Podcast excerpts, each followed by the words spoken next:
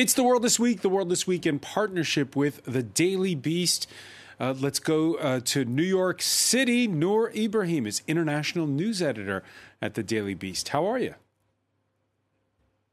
All right, we have trouble connecting with Noor. We'll try to we'll try to get that connection ASAP. With us as well is documentary filmmaker Paul Moreira on the Franco-German channel Arte. You have coming out In the Name of Law and Order about, well, policing in this age. Yeah, crowd control and police and how it has changed radically in the last 5 years.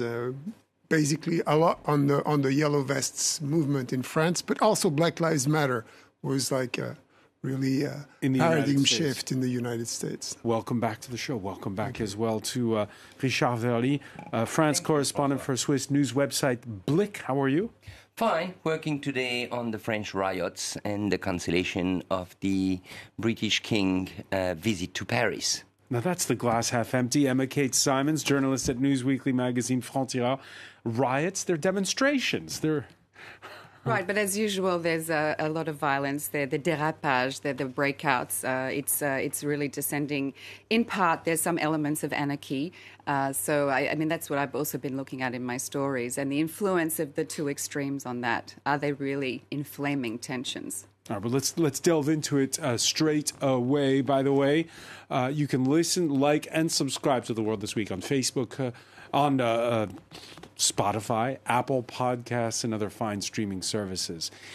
Yeah, first, the personnel in charge of rolling out the red carpet went on strike. Then the unions invited everyone to show up at the Palace of Versailles on Sunday.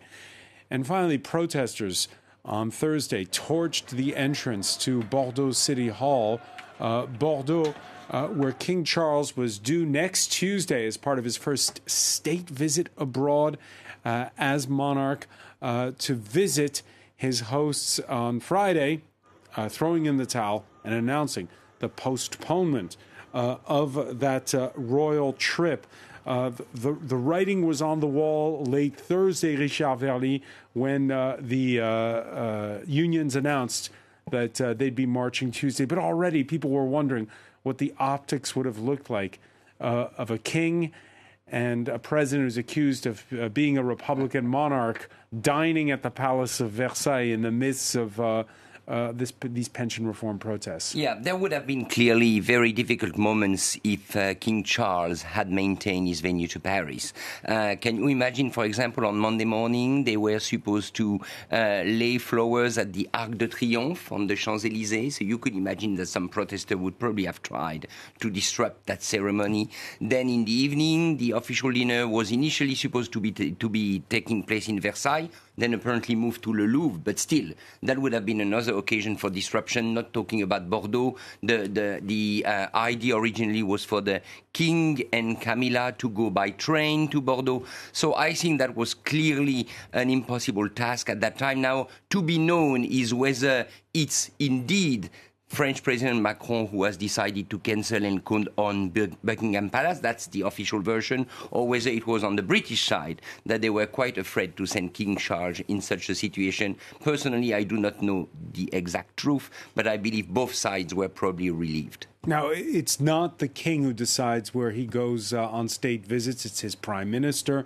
Paul Moreira, there was a lot of political capital invested in this trip. Do the French care if King Charles comes or not?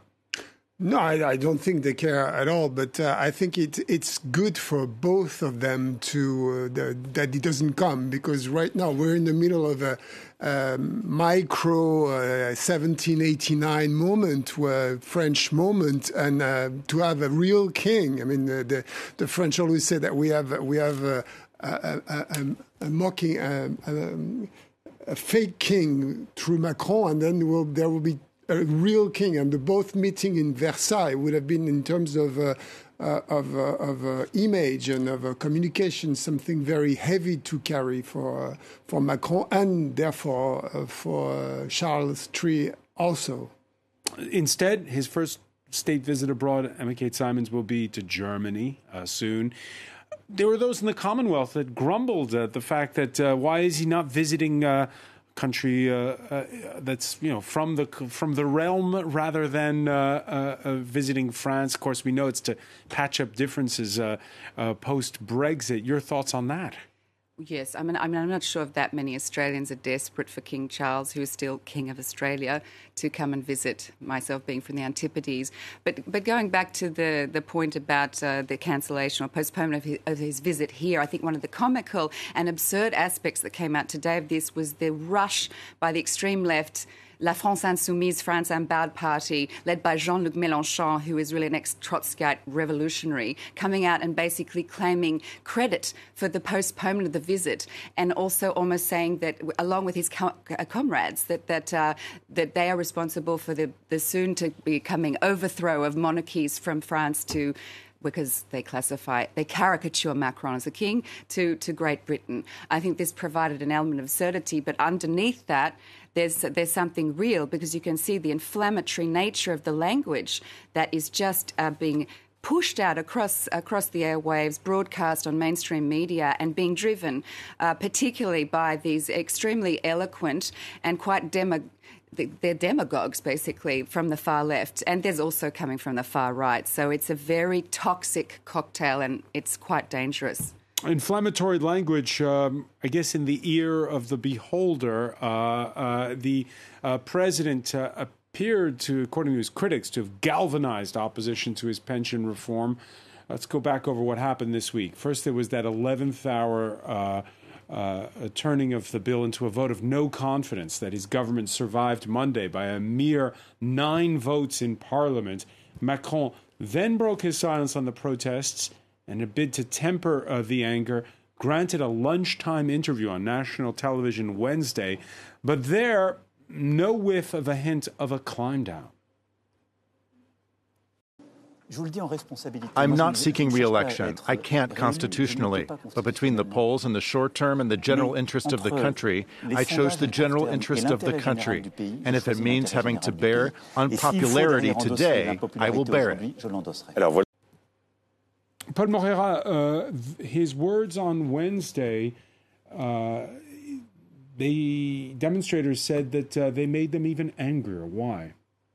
Well, basically, I mean, nothing went ahead from their point of view. I mean, it's still, he doesn't want to discuss the fact that the law could be withdrawn or not. So for them, I mean, I think we have to take this movement against the law for retraite as something more as a symptom of something deeper than just, you know, a law about pension. It's we have gone through a moment where the perception from the French public that there's such huge gap and divide between the very rich, and we know that after COVID and after all the help that has been given to the super rich, their fortunes have expanded dramatically, and people are still suffering inflation, suffering a very hard moment. So it's like a perfect storm. You have those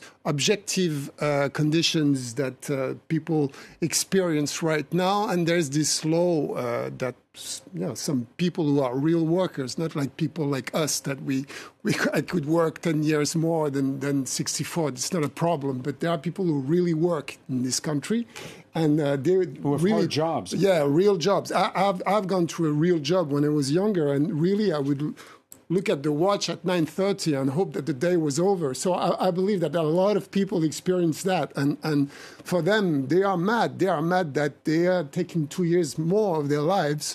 And so there's the conjunction of all those elements that bring a huge level of anger right now. It's true. I mean, it's not only that they're manipulated by the far left or the far right. But what's what's genuine anger? But I think your point, yes, I agree. There's genuine anger, and there's a real malaise, a crisis of democracy. There's no longer faith in the future and progress. And Olivier Babou from Institut Sapiens, a think tank, was on French television last night talking about a survey showing that only 18% of French people think that in 5 years their life will be better off. In the United States, it's 40%. But in reality, France has one of the most generous social systems in the world, and is actually one of the most egalitarian countries in the world. However, people don't feel that, despite the injection of money from Macron during the COVID crisis that was really one of the most successful and generous anywhere on the globe, and saved businesses and salaried workers. People don't remember that, and all they see now is, as you say, more effort being asked of them. But you're right, it's no longer about pensions. In fact, it probably never really was. And it's just this terrible mix now with claims of police violence and inflation, interest rates going up. But there seems to have been a turning point. I'll put it to you, Richard Werly, when the government decided to railroad the bill through with this use of what's called Article 49.3 of the Constitution, turning it into a vote of no confidence. Exactly, which means that you can have a text, a legislative text, being adopted without a vote. And it is followed up by a vote on the government itself. And in that case, the Macron government, actually Elisabeth Borne government, won by only 9 votes. Well, I would disagree a bit with my colleague. I think you can't say it's a matter of the level of anger in the country. Pension is something very specific. And the reason why people are angry is because in France, the time when you get retired is the time when you start a new life for many people, even those who did not work very hard. I mean, even those, for example, who were clerk in office or who didn't have that difficult factory job, they believe that starting 62 years old, you start a new life. So it's all about what do you do after work when your working time is over. And I think this pension reform could have been, one, better explained and certainly should have come at another moment. The problem of the timetable is crucial here. Macron decided to come in now with this reform, probably because he's afraid of the, rating agency, financial markets looking at the French debt. He decided to push over now, while he should probably have waited a bit, knowing the difficulty that a lot of French people have to make their ends meet in terms of, because of inflation, because of the war. So is he out of touch? I believe he's not out of touch with the financial markets, but more out of touch with the French people. Yeah, but it's been so many years there have been debates about French pension reforms, and it's true it's not the right time, but it never is. And I think it's true that he probably should have put it to the vote. There was a risk that they would lose the vote. But on the other hand, when will pensions be reformed? France, people in France retire. But anyway, why are we only talking always in France about when people are retiring? And 15-year-olds are out there talking about their retirement. They've never even had a job. It's everything is sort of turned on its head, but it's about something deeper, obviously. It's about something deeper. Well, Manhattan traffic could not keep away Noor Ibrahim, international news editor for the Daily Beast. Noor, we were talking at the outset, King Charles having to cancel a state visit. I know Americans and New Yorkers in particular like Emmanuel Macron. What do they think of him now? I mean, I think, I don't know if everyone would say that they like him. I think the reactions are either, oh, look, he's someone who's very charismatic and charming.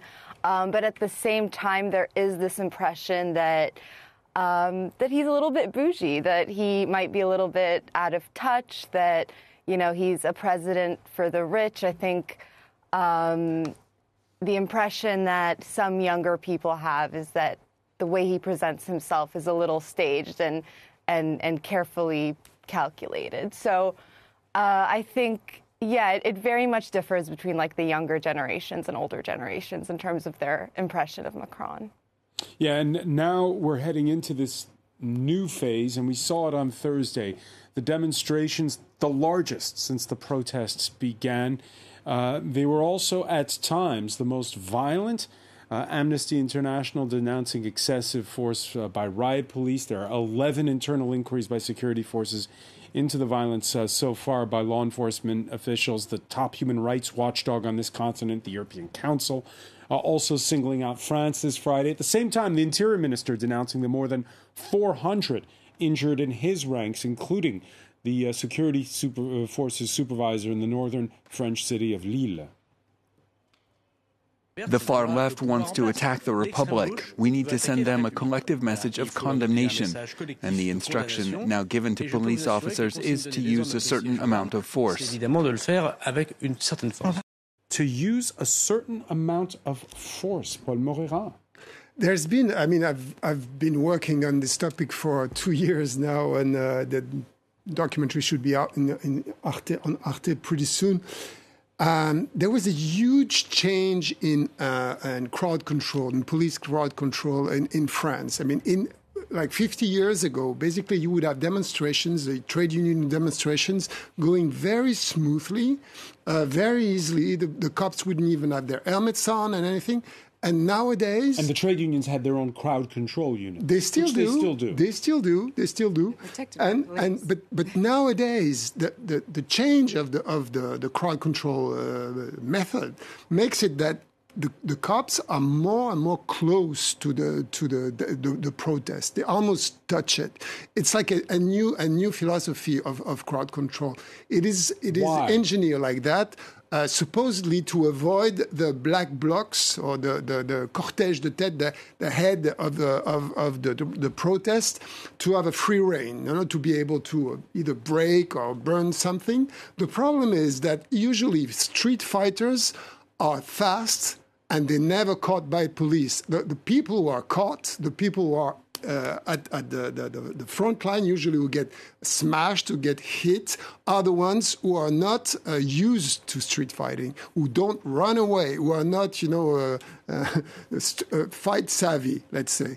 And so what happens basically is that the regular people get beaten up, and we have seen a huge amount of videos on the social networks of people, sometimes aged people, that fall on the ground, get stamped over by police.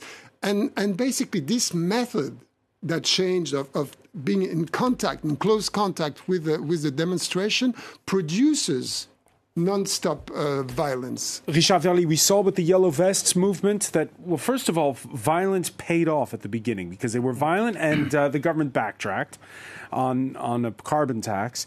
But then the violence also turned in the president's favor. The longer it went on, the less popular the yellow vests were. Is violence being used as a tool by the government? Is that the next step, to do the same method? Well, clearly, Macron government would like to see the protesters being distanced from the population. They'd like to see, let's say, normal people to go back to work and not to accept this level of violence. Now, maybe two or three things. First thing, I believe, unfortunately, violence always takes place in France at some time. Because, as you said, violence pays in France. Don't forget that the Gilets jaunes, the movement kind of ended up, but a lot of money was put in the economy, especially in the manner of subsidies or whatever by Macron at that time. Now it's more difficult because there is no more money left. But financially, violence, I mean, got a result.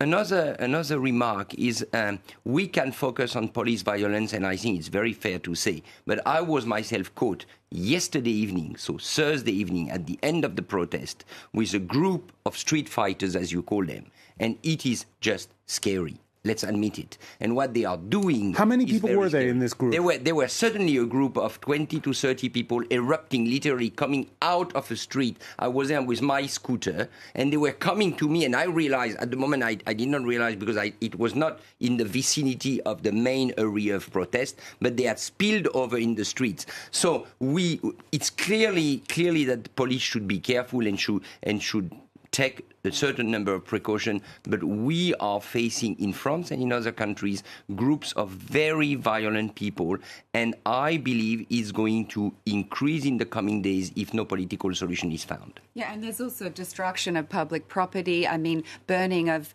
kiosks where they sell newspapers in Paris, of bus shelters in other cities, of the front door of the, as you mentioned, of the town hall in Bordeaux, which was apparently linked to the extreme right. And I think, in fact, it's not going to benefit anyone and financially in any other way. It actually just plays evidently finally into the hands of Marine Le Pen and the extreme right, who are just waiting there to recuperate everything. And when the Interior Minister is accused of inflammatory language, he's deemed those who protest, this is a Saturday demonstration, against the water tanks in the southwest of France. He's deemed them eco-terrorists. You heard that clip of him espousing a certain amount of force. Okay, no, evidently the interior minister, and interior ministers have always used relatively tough and inflammatory language. But it is true to say, and I think that it's not a government line, but people do need to distinguish between, and look, the unions have lost control of these protests, because when the protests are being led by the unions at the beginning of the day, they're relatively peaceful. And, you know, the things that happen later in the day and in the evening, it's not under the control anymore of the unions. So, I mean, I think... It's actually that you have, like, the unions, the demonstration, and then you have, like, say, a quarter of the protest that is formed of more radical people who are not framed by any unions, basically because... They want to break things. Yeah, but basically because most of them belong to an area, a social area where there are no regular jobs. I don't agree. No, yeah, some of them are bourgeois. There are people who are yeah, no, I don't think so. I don't think so. It's very difficult to know who they are when they have a black baklava. It's difficult to know. But I mean, my theory, but it's that as we know that in France, factories have closed down. I mean, it's a reality. Industry has disappeared. The stronghold of the trade unions were the factories. They are gone. They're gone to China. And nowadays, what do you have? You have, like in places like Picardy, you have places where people don't have had jobs for like 2 generations now. And I was in the yellow vest protest. I was filming and talking to people. Many of them were coming from there. And they never had regular jobs, and they were the most enraged people. There's a social reality that explains the violence. It's not only people who are bad or they were born bad. They were born in a social context that made them violent. The problem, I think, evidently in France, is there's always a justification for necessary violence. Sure, there must be a reason. True. Well, in fact, when people start to smash up public property and potentially set fire to Paris apartments and kill people, well, there's no explanation. Well, nobody's been killed yet. No one is Politically, there is an interesting reality. If you look at the polls, the French are actually living in a contradiction, the French people. On the one hand, they are against the reform, they support the protesters, but on the other hand, they want a strong man or a strong president in power. And some even, I think around 60% in recent polls say that they wouldn't mind to have an authoritarian regime in power in France. So there is this contradiction. Sure. Like there is this contradiction. Sure. Right, sure. But it's the moment. I mean, all over right. Europe, you have authoritarian regime. I mean, it's a stress test for democracy, perhaps. And while Emmanuel Macron escaped the heat at home with a summit in Brussels Thursday and Friday, Israel's prime minister chose London for a getaway.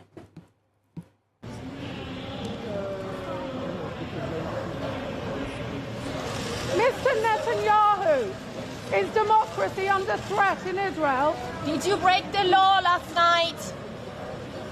Benjamin Netanyahu shrugging off questions over his government's bid to weaken the powers of the judiciary. This one day after his far-right coalition passed a bill that restricts the reasons for removing a prime minister from office. Netanyahu happens to be on trial for corruption, shrugging off the protests that dog him at home and abroad. And there was this Thursday promise that it will all be good. Tonight, I'm announcing to you, my friends, citizens of Israel, that's enough. I am getting involved.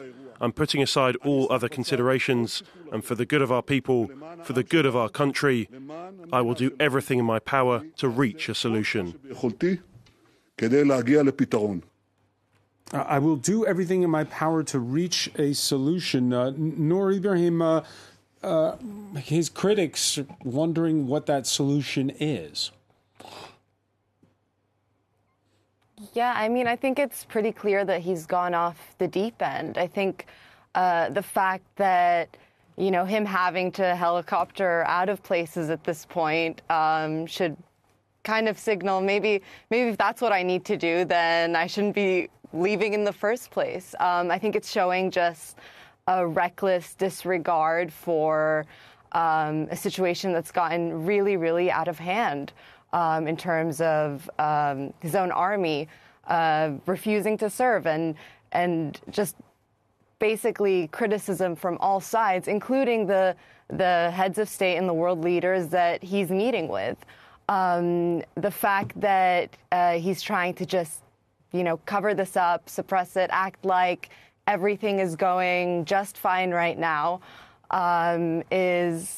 he's spiraling out of control. And I think it's quite worrisome to see for a lot of people. You mentioned the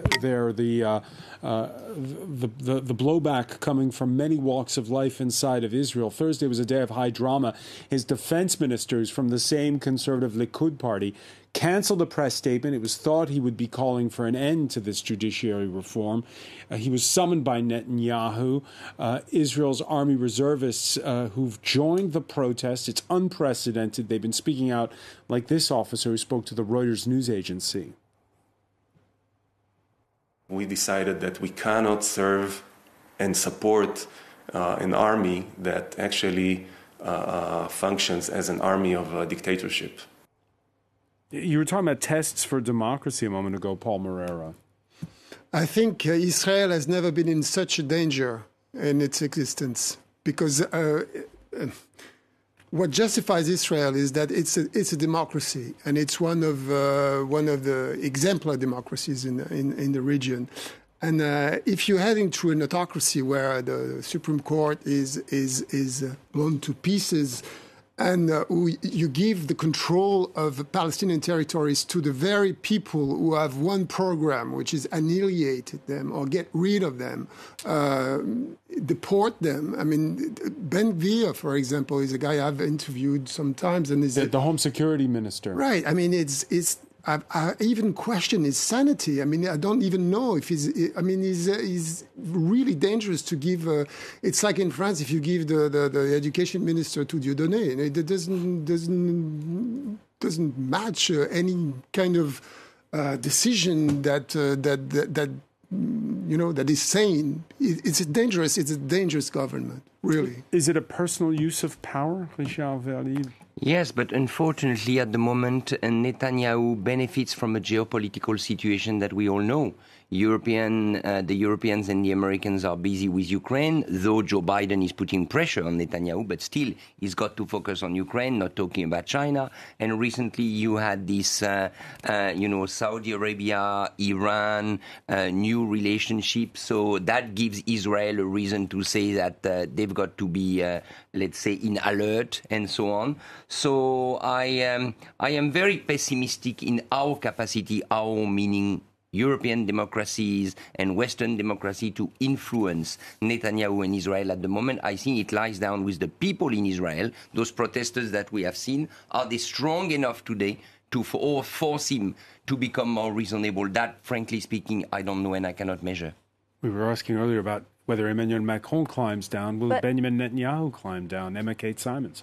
I'm going to leave it to the experts on exactly what's going on in Israel. I have visited there a couple of times as a journalist, but I think that what we're seeing is the absolute radicalization and polarization that we're seeing in so many other countries around the world.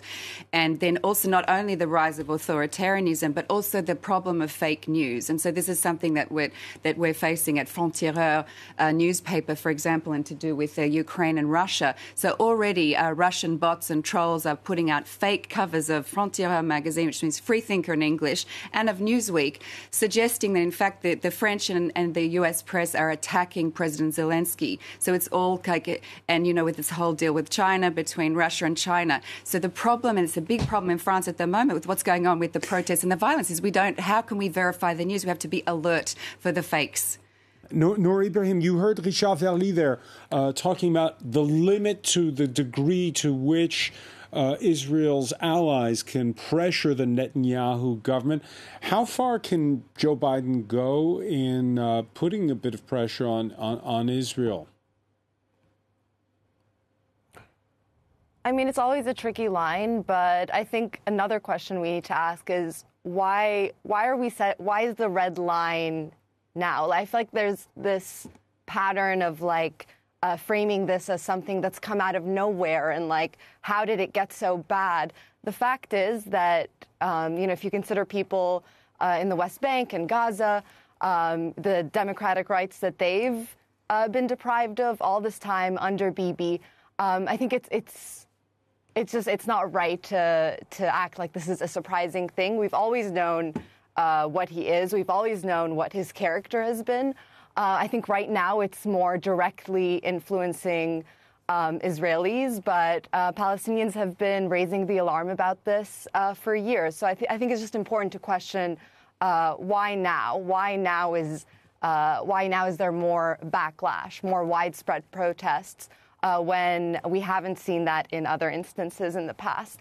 Again, it's always a delicate line with the Biden administration, but we have seen some unusual and, like, promising just points where they confronted issues like the 2005 law that was repealed, basically making it illegal to build new settlements in the West Bank.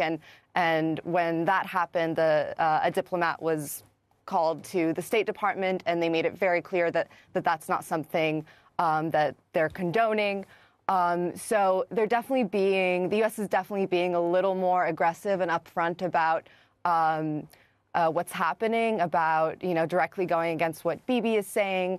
And hopefully that trend continues, because, you know, I think the situation is, again, spiraling pretty quickly there. All right. Emma-Kate Simons there mentioning the story that how Russia wants to frame it. There were no red carpet misfunctions at the Kremlin this week as Vladimir Putin welcomed Xi Jinping for a three-day state visit, the first by China's president to Moscow since last year's full-scale invasion of Ukraine by Vladimir Putin. Forget international condemnation. Forget last week's indictment of Putin by the International Criminal Court.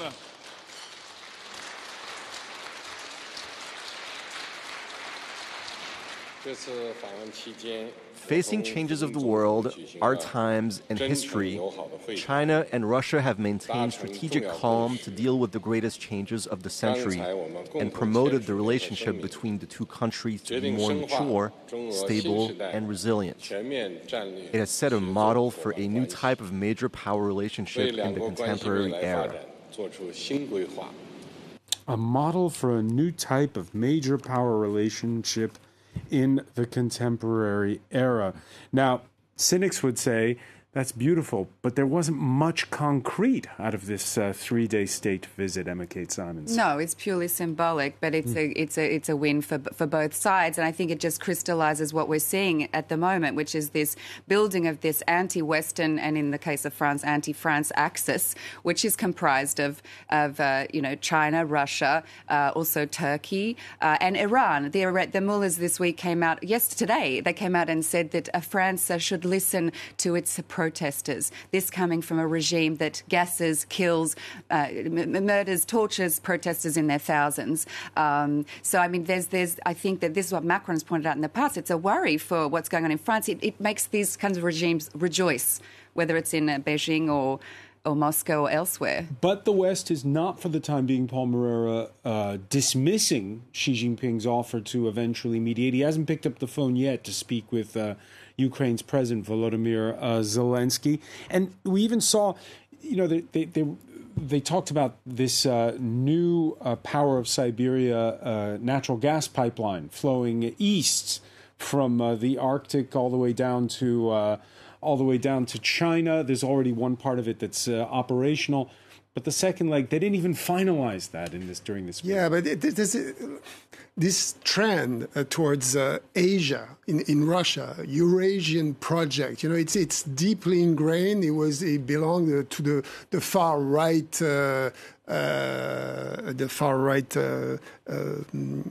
space of the Putinist society or the Putinist philosophy or way of seeing politics is to create an axis with China, since it's impossible to go west nowadays with the war and everything.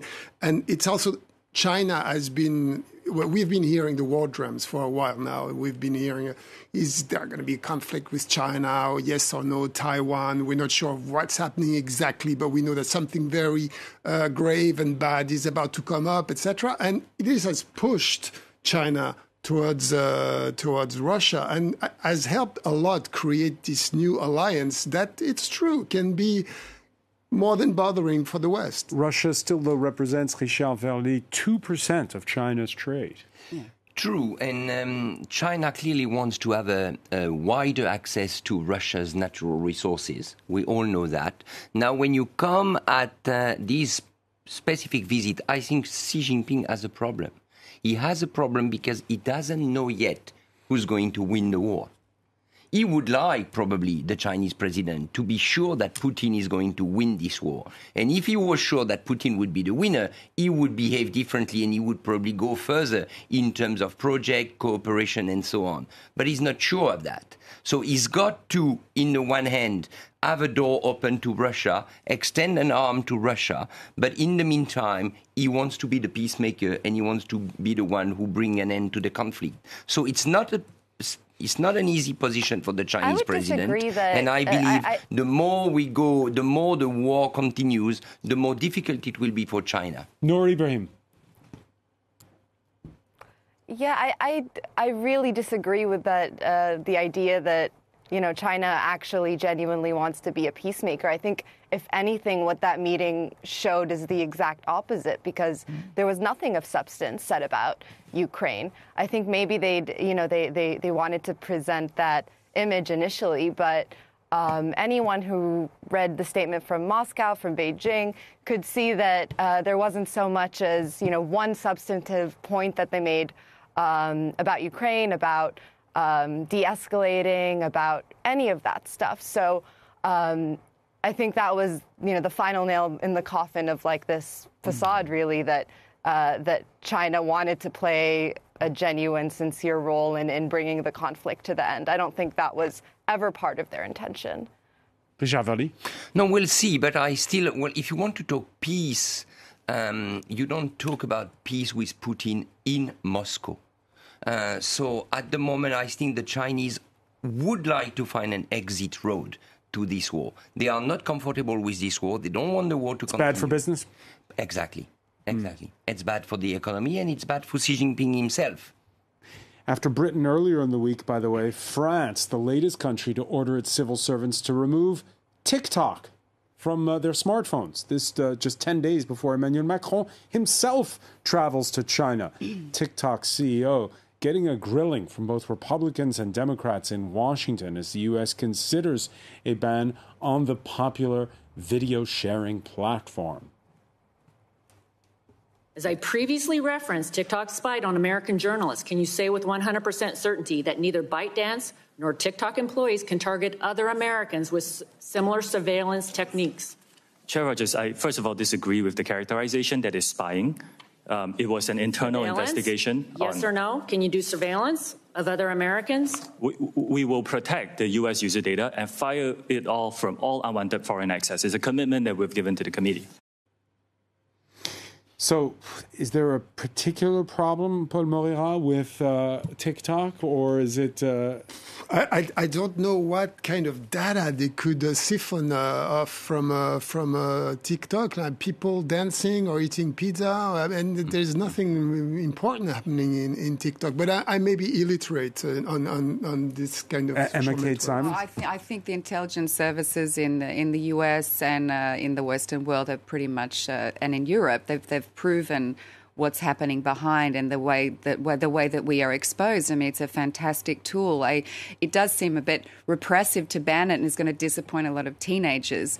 But when you look at the level of very deliberate espionage coming from Beijing, I mean, forever. but particularly recently, using exactly the same kinds of technologies they use to spy on their own population, we have to be extremely wary. And social media is where it's all happening, where the manufacturing of news, where the spread of conspiracy theories is occurring, where democracies are being threatened most, actually. Yeah, so they're talking about siphoning off data.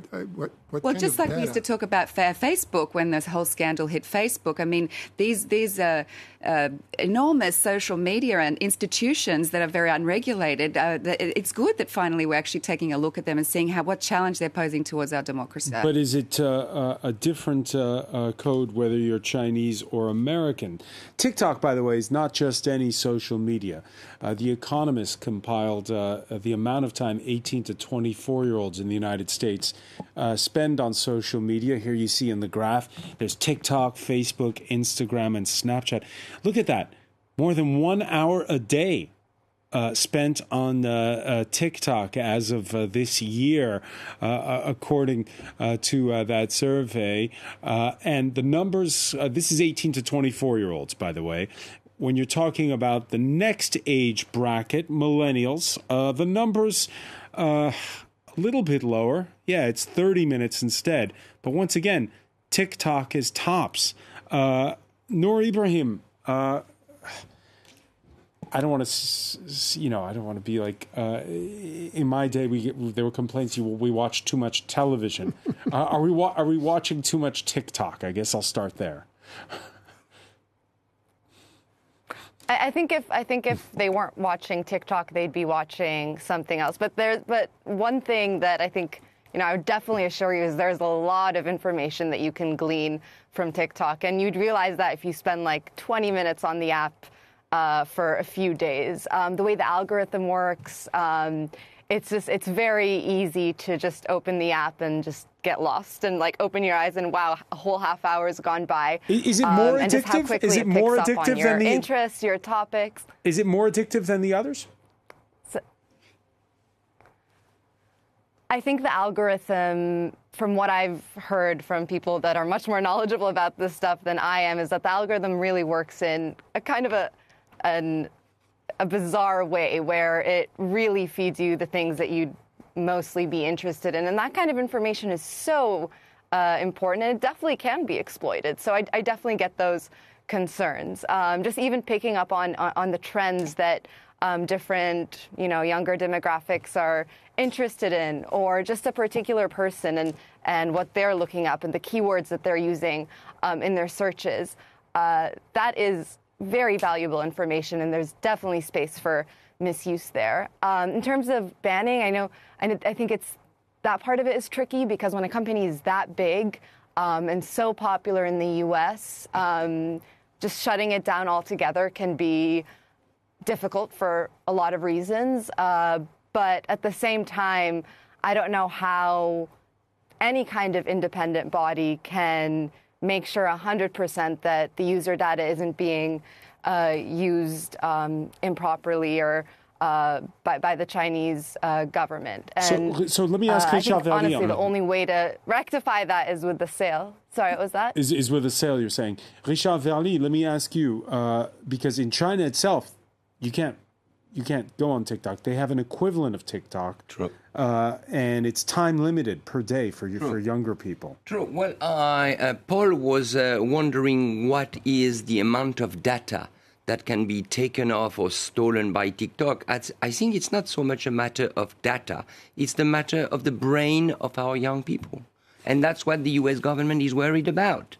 Are they going to catch the brain of the young generation and influencing the brain of the new generation? And is it just about money, Richard? Is it because TikTok is taking ad revenue from probably the parent companies of Instagram, Facebook, and probably all the others? And the other question is, do you have in TikTok, and that I have no idea, but I guess the U.S. government has studied it probably, do you have some type of spyware that can siphon information from other apps and other parts of your phone? So there is a battle going on. Now, question is, why do you forbid civil servants to have TikTok?